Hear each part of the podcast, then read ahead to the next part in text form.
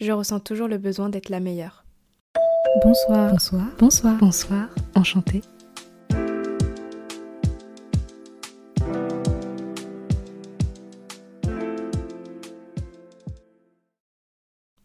Bonsoir, enchanté tout le monde, j'espère que vous allez bien. Moi ça va un peu mieux que la semaine dernière, étant donné que je suis en train de me rétablir de ma maladie. Ça faisait quand même une semaine que j'étais euh, j'étais bien malade, donc euh, voilà, j'essaye de revenir un petit peu en forme. Par contre, au niveau de ma voix, elle est un peu affaiblie, genre euh, à chaque fois ça touche mes cordes vocales, c'est trop chiant, mais bon, bref. Ce soir, avec Mike, on va parler de la validation académique, aka euh, la pression scolaire, la pression des parents, qu'est-ce que je peux dire Le perfectionnisme, la culpabilisation, tout ça, enfin tout l'univers un peu euh, note euh, et euh, scolaire en fait. Alors, bah moi j'ai vraiment un problème de validation académique et là c'est en fait c'est en train de revenir depuis bientôt deux ans parce que je suis rentrée à l'IUT et en fait à l'IUT je trouve ça beaucoup plus simple d'avoir des bonnes notes. Du coup je veux toujours chercher le meilleur. Mais ça, ça a toujours été comme ça parce que bah, à cause de mes parents en fait, enfin plus particulièrement mon père. Mais euh, je pense que voilà, vous, vous, devez connaître ça, plus ou moins. Euh, moi, depuis toute petite, hein, on me dit, euh, voilà, il faut avoir des bonnes notes et il faut avoir des très bonnes notes. C'est-à-dire que moi, il y a un épisode dans ma vie qui m'a extrêmement marqué. C'est, je suis dramatique quand je dis ça, mais en vrai, c'était, c'était une situation dramatique pour rien. C'est euh, parce qu'un jour, euh, voilà, j'ai ramené un 11 en maths. Je sais pas, je dois être en. Quelle classe En quatrième, troisième. J'ai ramené un 11 en maths à mon père. Il a pété un câble. Euh, moi, j'étais encore dans ma chambre, mais j'entendais tout du salon, quoi. Et en mode, il a. Je sais qu'il a jeté ma copie par terre. Et genre, il engueulait ma mère, mais comme un, fou, parce que j'avais un 11 en maths. Et que pour lui, les maths, c'était trop important et tout. Enfin, bref, c'était vraiment sa matière favorite. Et euh, à chaque fois, j'avais du soutien scolaire avec lui. Vraiment, je pleurais euh, très très fort, toutes mes, les larmes de mon corps en fait, sur mes copies de maths, sur mes devoirs, sur mes, mes devoirs maison là. C'est bref, vraiment, j'ai détesté les maths pour ça, alors qu'en vrai, je pense que bon, ça me dérangeait pas les maths à la base. Genre, euh, c'est vrai que j'avais pas une logique mathématique, donc c'était très dur pour moi.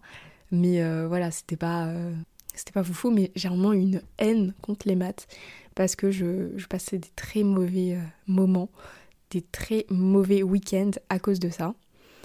Et bref, du coup, euh, à chaque fois, je devais euh, voilà, avoir de très bonnes notes, en plus d'avoir un soutien et de perdre mes larmes sur des copies de maths. Donc euh, tout ça, ça m'a vraiment suivi un peu toute ma scolarité, même, même un autre événement aussi qui, a sûrement causé une de mes blessures internes. C'est bah, justement quand j'étais en troisième et tout ça, je sais pas pourquoi mes parents, mais ils étaient sur mon dos. Genre vraiment, moi, j'ai toujours été une, bonne élève. J'ai d'ailleurs sauté une classe et du coup, les autres me m'étiquetaient euh, comme euh, l'intello, alors que moi, j'avais pas l'impression que ce soit ça. Hashtag syndrome de l'imposteur, on y est totalement dedans. Mais bref, j'avais vraiment pas l'impression d'être intelligente. Euh, parce que bah, même ma grande sœur, elle, a aussi sauté une classe, mais elle était extrêmement intelligente. Enfin, pour moi, je la vois comme ça parce qu'en fait, elle avait des facilités. C'est-à-dire que, voilà, elle n'a pas besoin de mettre du temps à apprendre quelque chose. Elle, elle, elle le voyait une fois, elle savait comment faire en fait. Et enfin oui, voilà, c'est des facilités quoi. Du coup, euh, elle avait vraiment des très bonnes notes, genre 18, des 20 tout le temps, partout. Moi, j'avais pas ça du tout. Ou alors quand je les avais, c'est parce que bah, je faisais du soutien, donc euh, logique encore que j'ai des notes derrière. Mais euh, bref, je me suis perdue. Voilà, et bref, du coup, quand j'étais en troisième, mes parents étaient persuadés que je n'aurais jamais le brevet, alors qu'en vrai, je l'avais déjà avec tous les points assurés euh, enfin le contrôle continu, je, l'avais déjà avant de le passer.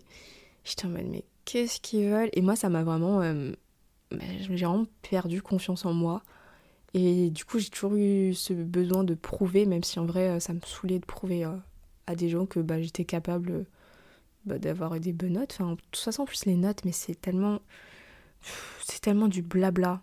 Mais du coup, ça me, ça me frustre parce que maintenant j'ai ce, besoin d'avoir quand même des bonnes notes alors que je sais ce que ça représente. Enfin, ça représente rien en fait.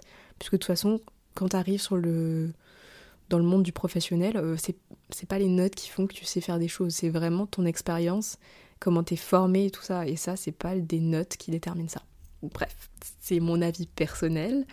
Mais j'ai quand même euh, ouais, voilà, ce besoin d'être toujours euh, meilleur et de me d'avoir de très bonnes, des très bons résultats, mais aussi d'être très bien vu par euh, tout ce qui va être euh, autorité, enfin tout ce qui va être euh, personne de la pédagogie, enfin voilà, du système scolaire. J'ai besoin que je sois bien vue. voilà, parce que bah il y a eu quand j'étais petite, il y a eu cette pression scolaire derrière moi. D'ailleurs, c'est drôle parce que ça me suit même pour le permis dans le discours de mon père qui me dit oui, il faut que tu l'aies du premier coup pour que je sois fière de toi en fait. Enfin, c'est c'est vachement triste parce que j'ai l'impression que bah voilà quand j'étais petite j'avais besoin d'avoir des, des A ou des 20 pour euh, qu'ils soient fiers de moi et qu'ils puissent me donner de l'amour. Mais c'est pas comme ça que ça marche mais bon. Et d'ailleurs c'est drôle parce que euh, bah, par exemple quand je voulais me réorienter euh, quand j'étais à la fac bah du coup j'ai mis vraiment bah, deux ans avant de prendre cette décision parce que pour moi il fallait que vraiment je continue dans une licence parce que voilà c'est ce que mes parents connaissaient. Donc encore une fois, ont besoin de validation derrière, alors que c'est vraiment pas ce qui me correspondait. Et puis quand je me suis écoutée, bah voilà, j'ai excellé, on va dire ça comme ça. Mais voilà, je me sentais vraiment euh, très très bien là où, où je suis actuellement en fait. Je me sens bien là où je suis du coup. Euh, par contre, j'ai oublié de vous donner la définition de la validation académique, donc j'y viens tout de suite. Euh, qu'est-ce que c'est la validation académique? Eh ben, C'est quand une personne elle a vraiment un désir ou même c'est une nécessité pour elle de faire reconnaître et valider ses compétences, ses connaissances, son, voilà, son expérience éducative. Et ça, en fait, ça peut aussi euh, vous suivre dans le monde du professionnel avec euh, la validation de certaines voilà, compétences ou euh, une certaine valeur, en fait. C'est juste que vous vouliez que quelqu'un vous valide, c'est tout. Mais du coup, il y a un petit problème qui vient s'ajouter à la liste c'est quand vous avez euh, cette, euh, ce besoin de validation académique, derrière, il y a toujours la peur de l'échec qui vous suit en fait. Genre vraiment, elle s'accroche à vous. Genre c'est... Les deux ne vont pas l'un sans l'autre pour moi. Euh, du coup, la peur de l'échec, qu'est-ce que c'est? Donc la peur de l'échec, c'est un sentiment de crainte et d'anxiété lié à la possibilité de ne pas réussir en entreprise, à l'école, dans une tâche, dans un objectif auquel on s'est fixé. C'est la préoccupation constante de ne pas atteindre ses objectifs ou voilà de, se décevoir ou même de et surtout de décevoir les autres en ne réalisant pas ce qu'on voulait.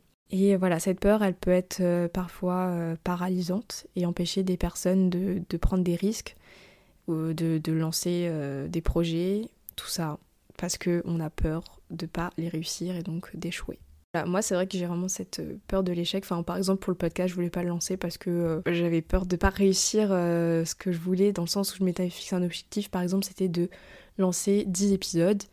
Et je me suis dit, je pourrais jamais le faire, j'arriverai pas. parce que voilà, c'est vraiment des peurs que je me suis dit ça toute seule en tête, alors que personne m'a rien dit derrière. C'est vraiment, dès que je, je, veux pas prendre de risques, je suis tellement bien dans ma zone de confort. Et je veux pas échouer en fait, genre, c'est pas possible pour moi. Alors que si, ça fait partie euh, de la vie. Et si on n'essaye pas, justement, c'est pire, c'est un échec pour moi. Mais pour revenir aussi euh, au niveau scolaire, voilà, j'ai souvent peur de rater un examen ou, euh, ou rater quelconque truc, alors qu'en vrai, je le réussis haut la main et que j'avais même pas besoin de toute cette pression que je m'étais, je m'étais mise derrière. Bah, par exemple, l'année dernière, vraiment, le début de l'année, c'était compliqué. Bah, du coup, je me réorientais, donc forcément, j'avais beaucoup de choses à rattraper mais aussi euh, je me mettais vraiment une grande pression. Genre euh, j'étais H24 stressée parce que euh, je croyais pas en ma capacité, alors que bah, j'avais clairement tout pour réussir et et bon, et du coup, ce qui est cool, c'est que à la fin de l'année, j'ai vraiment vu que j'étais capable et que j'avais des très bons résultats. Du coup, ça m'a redonné confiance en moi. Je me, j'ai reconnu mes valeurs. Mais maintenant, j'ai aussi un peu cette pression de, de faire moins bien que l'année dernière. Du coup, au niveau notes, je suis un peu en mode euh, bon, je sais que maintenant c'est facile d'en avoir, donc faut pas que je perde la main. Mais alors, euh, en vrai, c'est pas grave, comme je l'ai dit au début, les notes, c'est pas ce qui détermine ta vie. Genre, ok, ça peut déterminer ton diplôme, mais euh, les diplômes, ça fait pas toute la vie non plus. Enfin, bref, je sais pas comment expliquer ça. Mais vraiment, les notes, faut, faut pas les prendre complètement au sérieux. Enfin, c'est un indicateur, mais c'est pas non plus votre vie. Et du coup, comme la liste n'est pas assez longue, comme j'ai cette pression académique que je me fixe toute seule, parce que voilà, mes, parents maintenant ils me la fixent plus trop, enfin plus je crois, et bah du coup je suis hyper perfectionniste, euh, parce que voilà c'est lié à cette pression. J'ai l'impression que tout ce que je fais, c'est jamais assez bien. Euh, et quand je, dois le faire, il faut que je le fasse vraiment super bien. Il faut, faut, que ça soit parfait. Alors que la perfection n'existe pas. Vraiment, le perfectionnisme, je pense que c'est euh, un de mes plus grands défauts. Parce que je vais vraiment chercher la petite bête et je vais passer beaucoup de temps sur euh, des petites choses. Enfin, ça va vraiment me bouffer ma vie parce que parce que je trouve que c'est pas parfait que du coup bah, je vais pas lancer mes projets derrière parce que tant que c'est pas parfait je peux pas le faire. Donc ça me retarde dans tout en fait le perfectionnisme. Pour vous donner une définition euh, de ce que c'est, le perfectionnisme, c'est une tendance euh, et une attitude euh, caractérisée par la recherche obsessionnelle de la perfection ou l'exigence de normes très élevées dans la réalisation de tâches, de projets ou bah, la vie en général. Du coup, les personnes perfectionnistes ont tendance à se fixer des objectifs euh, inatteignables et à être euh, extrêmement critiques envers soi-même. Et, euh, voilà, enfin, le perfectionnisme, on le retrouve un peu dans tous les aspects de la vie. Hein. Genre, ça peut être les études, le travail, la créativité, le sport, les relations, enfin tout ça. Mais c'est vrai que le perfectionnisme, ça vient vraiment vous bouffer parce que vous êtes très critique envers vous-même, donc vous allez vous dire des trucs très méchants, euh, et ça va juste euh, vous faire perdre de l'estime alors que le but c'était d'être le meilleur. Donc c'est vraiment très contradictoire et bah c'est pas top quoi. Et voilà, et comme euh, j'ai grandi un peu avec tout ça, donc tout ce qui est pression, validation, voilà, tous les aspects un petit peu négatifs, je suis vraiment très critique envers moi-même, je suis très très dure dans tout ce que je fais, que ce soit au travail, dans mes projets, euh, bah, dans mes objectifs de vie, parce que du coup, je me suis fixé à quelques objectifs euh, dans ma vie. Et euh, bah, du coup, c'est vrai que j'ai beaucoup de peurs qui se sont mêlées à, tout ça. Et c'est assez dur de, voilà, de souffler. Mais, mais du coup, j'avais envie de trouver un peu des solutions et je vais vous les partager avec vous ce soir. Quand je dis que je suis vraiment critique avec moi-même, c'est par exemple bah, dans mes discours, je vais toujours dire que genre je suis nulle et tout, ou je vais dire non, j'aime pas, c'est pas assez bien. Il y a souvent le mot pas assez, ou euh, c'est bof, toujours un, un langage un peu négatif. Et c'est quand c'est avec moi-même, alors que euh, envers quelqu'un, je vais pas lui dire ça. Ou euh, si je trouve que c'est pas assez bien comme je le pense, je lui, lui dirai jamais comme ça en fait. Genre, je trouverai toujours un discours positif pour dire quelque chose de la sorte. Mais euh, quand c'est moi, c'est vrai que je suis, bah, méchante, euh, je suis très méchante. Et euh, bah, j'avais vu un truc quelque part où il disait bah, traitez-vous comme vous traiterez quelqu'un d'autre.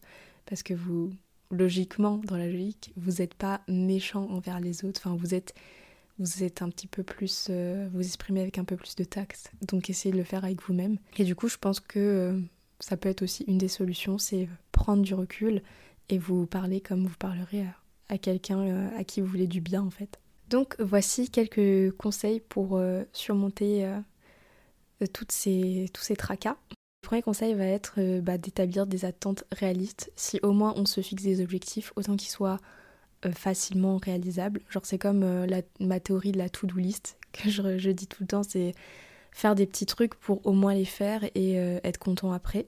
Donc voilà, à ce moment-là, il faut reconnaître qu'on n'est pas parfait on n'est pas meilleur que tout le monde et que du coup euh, bah, l'échec il fait partie du processus de la vie, du processus d'apprentissage, donc il faut passer par là pour justement euh, après mieux s'en sortir. Le deuxième point ça va être surtout bah, de développer la confiance en soi, et tout ce qui est estime de soi aussi.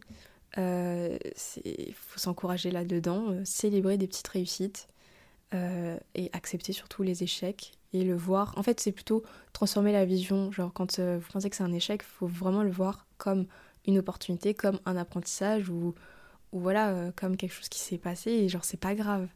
Après, c'est dur de le reconnaître, hein. je, suis la première euh, à le subir.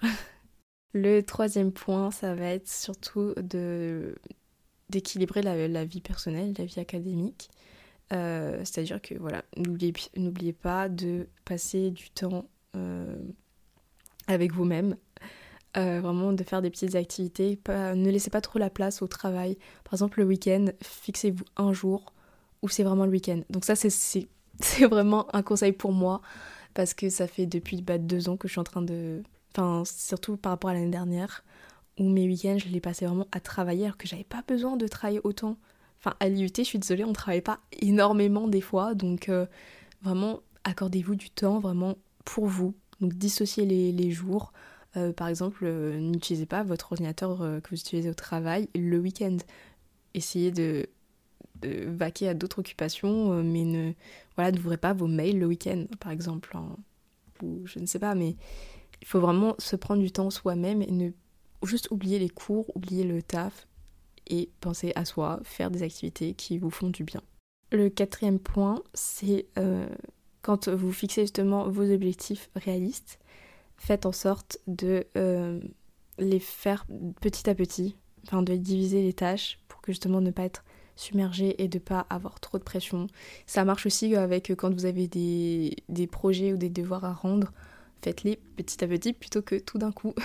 parce que voilà, après la pression est plus forte et si vous, avez déjà un problème de validation académique, euh, c'est vraiment trop de stress à la fois, je pense.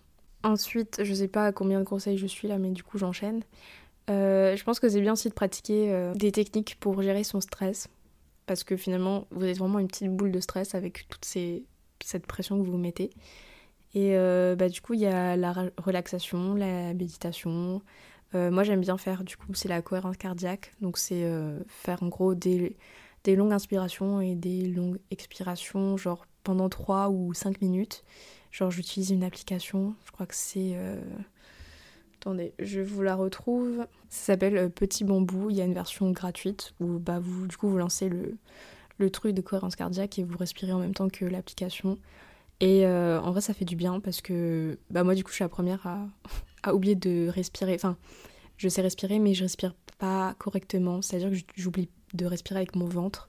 Et normalement, c'est bien d'utiliser euh, du coup le diaphragme qui se situe vers le ventre. Je suis pas à calé niveau euh, science, mais du coup, je crois que c'est ça. Voilà, donc faire des petites techniques de relaxation pour euh, justement calmer l'anxiété qui peut se mêler à tout ça. Et déjà que vous êtes négatif, ne soyez pas anxieux encore plus, quoi. Donc voilà, prendre du quand vous prenez du temps pour vous, en vrai, bah, le week-end par exemple, euh, bah, gérer votre stress euh, pour préparer la semaine aussi, ça peut être pas mal. Je dis tout ça, je le fais pas, mais euh, je me le dis au moins, genre je le sais. pour ça que je m'enregistre. Autrement, je pense que c'est aussi un point qui est dur, mais faut éviter la comparaison, faut éviter la compétition même. Genre moi du coup je suis hyper compétitive, je vois la compétition partout en vrai, alors que je déteste ça, genre vraiment ça, je déteste, c'est tellement un sentiment néfaste, je trouve. Mais, euh, mais c'est tellement facile parce que comme tu veux être meilleur, forcément, s'il y a quelqu'un qui, que tu vois qui est autant meilleur que toi, tu vas te. Tu vas avoir vraiment un rival et du coup, tu vas vouloir faire une compétition avec. Mais euh, non, en vrai, euh, chaque personne va à son rythme. Ça s'applique aussi dans la vie, c'est-à-dire que si vous voyez vos potes sont en train d'avoir un appart et pas vous, mais c'est pas grave, chacun a son rythme.